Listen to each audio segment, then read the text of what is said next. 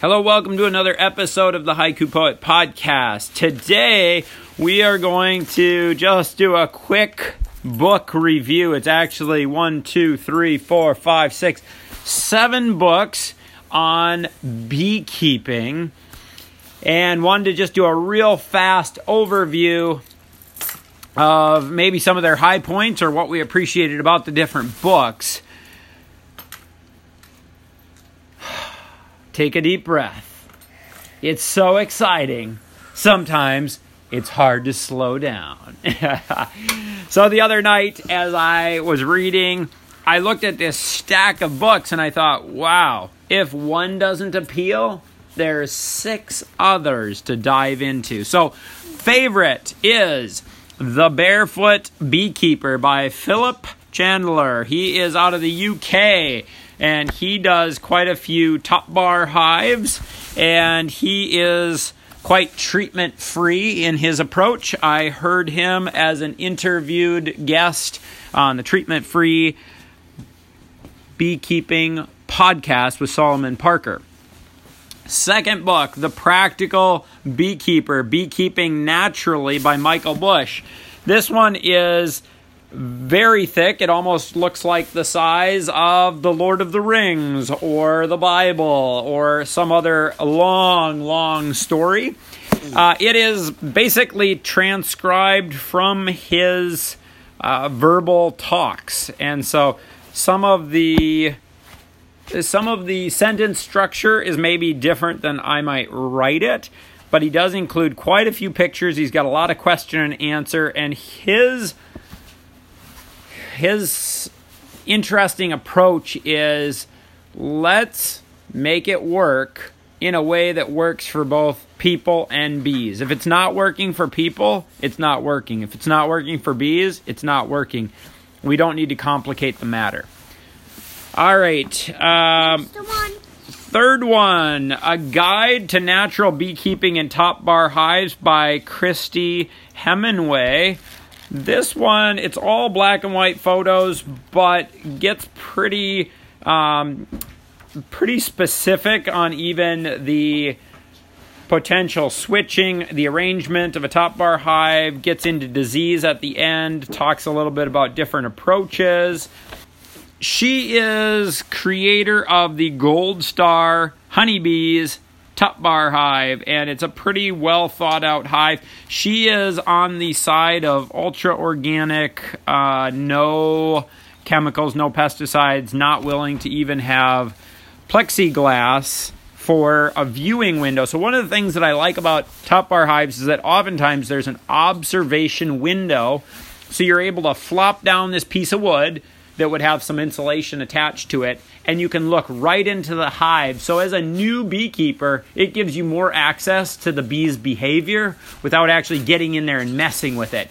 One other thing I would mention that I really like about the top bar hive or the horizontal hive design is that each of the top bars actually touch each other. So, when you lift up the top of the beehive, the bees aren't automatically exposed to tons of change in light and temperature because all the top bars touch each other, creating this solid kind of platform across the top. And then one bar at a time, take it out, look at it, replace it. All right.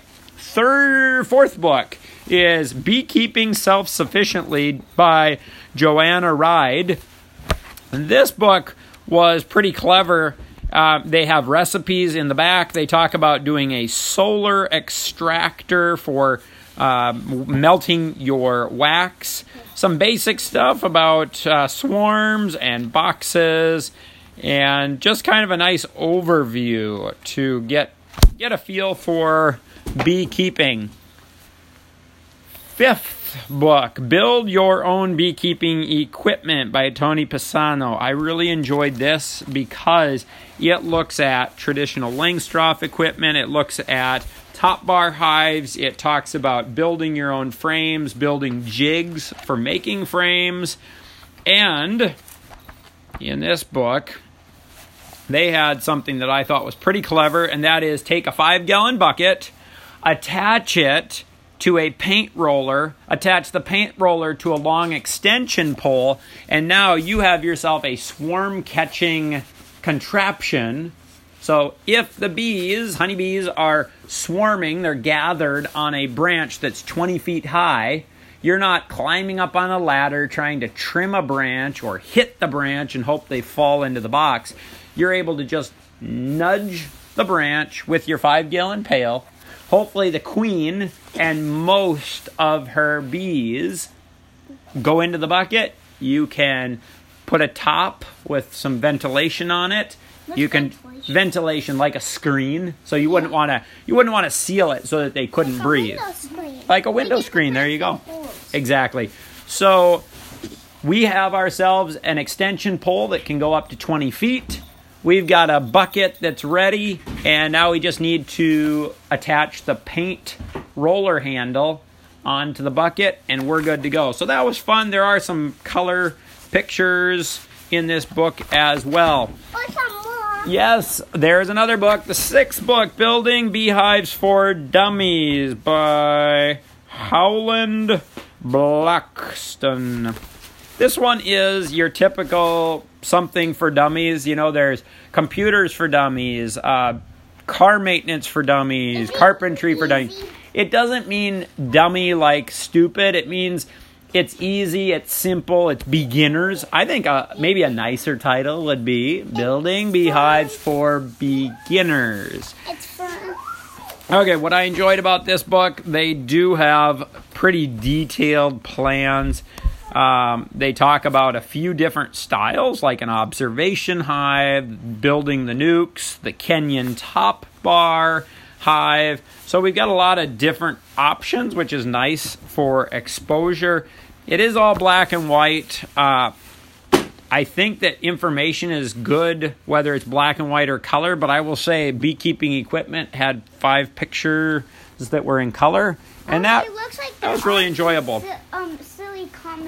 Sure, there. Yeah, they've got a few little cartoony things. Okay, last book that we're going to review is Wisdom for Beekeepers: 500 Tips for Successful Beekeeping, and this one, uh, it's by James E. Tew, and it's interesting because they divide the different areas by topic. So, for example, beekeeping equipment, and then they have uh, about a hundred tips, and then pollination and biology getting live bees, ailments of the honeybee, the beekeeping year, honey uses, uh, and then honeybee byproducts. So it was fascinating to read through it.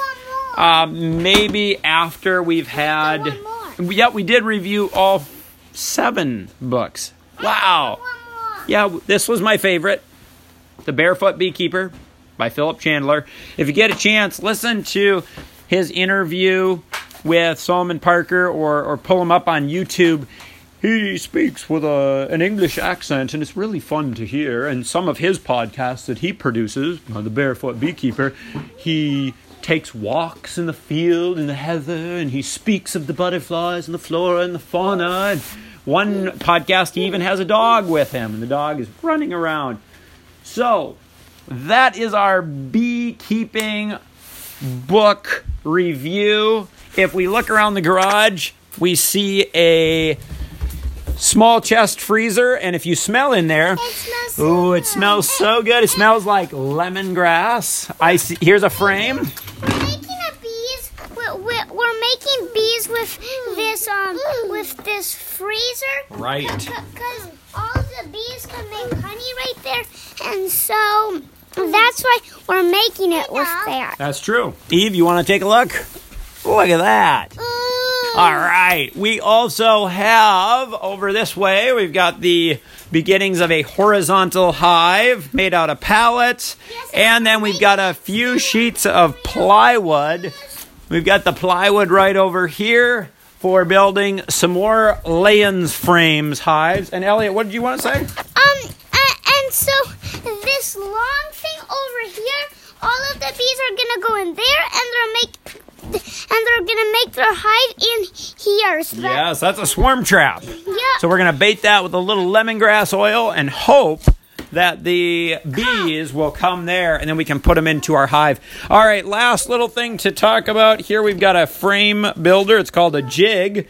What is this? We see a piece of wood. Jacob, what do you got? The top of Top. What's this little? There's a cut in the top of this bar. that's so that um they can build their honey on. Yeah, so the bees will create a wax comb and then they put their honey in there. Caleb, the top bar gets attached to two other bars. What are these bars called? So we got a top and then what are these? Sidebar. Side bars, good. And Elliot, what do you think that is? Bottom. Bar. And you can put a little dowel in the middle and that helps the honeybees create nice straight comb. Honey. Yes. Other side. So this particular style of frame that we're doing it's a little bit larger and a little longer. And the idea it comes out of Russia. And the idea is that the bees can winter over in colder weather easier. The hive will be thickly insulated to help mitigate changes in temperature. And this principle comes off of the Layens frame hive design. And there is a book called Beekeeping with a Smile. It's got a little six year old boy on the cover, and he is eating some honeycomb. That is probably my all time favorite book, right along with The Barefoot Beekeeper. Let's, uh, let's just say. One well, one thing about the feeling of the garage, as it is our beehive workshop right now. Cosette, you want to start us off? How does the garage feel? Good. It feels good. Do you like beehives? Yes, that's shaking head. We're gonna be Elliot, go. what- we're gonna What's be. one thing that you have to say about the garage, sir? I like it. Yeah, we can do bee keeps in the um garage, and I like how we can make bees in the garage, so we can make honey. Evie, how do you like the garage? Good. Good. And Caleb, come here. What's something that you have uh, just a observation about the garage, or how it might change, or how it feels right now? It might change cause um cause Daddy has always been saying that it feels a little stuffed. so, so so we might make a bigger garage. It would be fun to have a big pole shed someday, wouldn't it? Yes. But with a dog kennel. Yeah, it'd be fun to have a dog kennel. All right. Yep. So we're not gonna all talk at the same time, though. Okay. So right now, Jacob's gonna talk. Well, I'm enjoying making beehives and um so that we can make honey and um it will and um it will be um and we can see the bees and um it was it's really cool. Awesome. All right. So I'm gonna close with this haiku. The garage, the smell of sawdust, the laughter of children. The garage, the smell of sawdust, the laughter of children. So many good memories have taken place in this garage. Right? We've taken pallets apart, we've used hand saws, we've used power saws, we've used sanding blocks. You've learned how to use hammers and pencils and squares and lots of screwdrivers. And so I really like spending time with you even if we don't get one drop of honey. It's really fun to be pursuing something that's brand new with you. It's fun to be researching. It's fun to put our hands to something, especially when we take pallets apart. The wood costs us no money, it's free. And we're able to create something with our hands. So I want to say thank you to each of you. And then we'll do one last haiku. It'll be a little bit funny. And it's the idea of sometimes the garage does feel a little cluttered. And this kind of ties in with the idea of seven books on beekeeping. And that is sometimes it costs to have a lot of dreams. Money? I'm not talking about money. Sometimes it costs to have a lot of dreams. Sometimes to be an enthusiast makes you tired. No, it doesn't make you tired. It leaves you even more wide awake. All right. What's your question, Elliot? Um, so, um, um, when we were at the chicken swap, we made, um, we made pallets for the first chicken swap when we went there and Christopher was there and and the last Mm-hmm. What was time, he selling? Um, he was selling a honey and um Dan and Kristen came over and we sh- and we traded a pallet for them. Um, and t- a Mm-hmm. So it's a pallet planter, right? and, and so, um, when we were at the chicken shop, we um, I got a little honey, and and and we got to eat some of it because we traded a, a we we because we because we traded um because we traded our pallet planter, and so um and so that's how it goes. That's how it goes. Caleb, do you have anything to add to that? Um, we, we did trade um another pallet planting for a ton of garlic, and Daddy made a lot of hot stuff. Yes, we added some garlic and some hot green peppers. And some Jacob, eggs. can you tell us something about these pallet planters? How do you make them? With pallets? Right. So how do you like do you leave it as one big giant pallet? No. What do you do? Um, we cut them.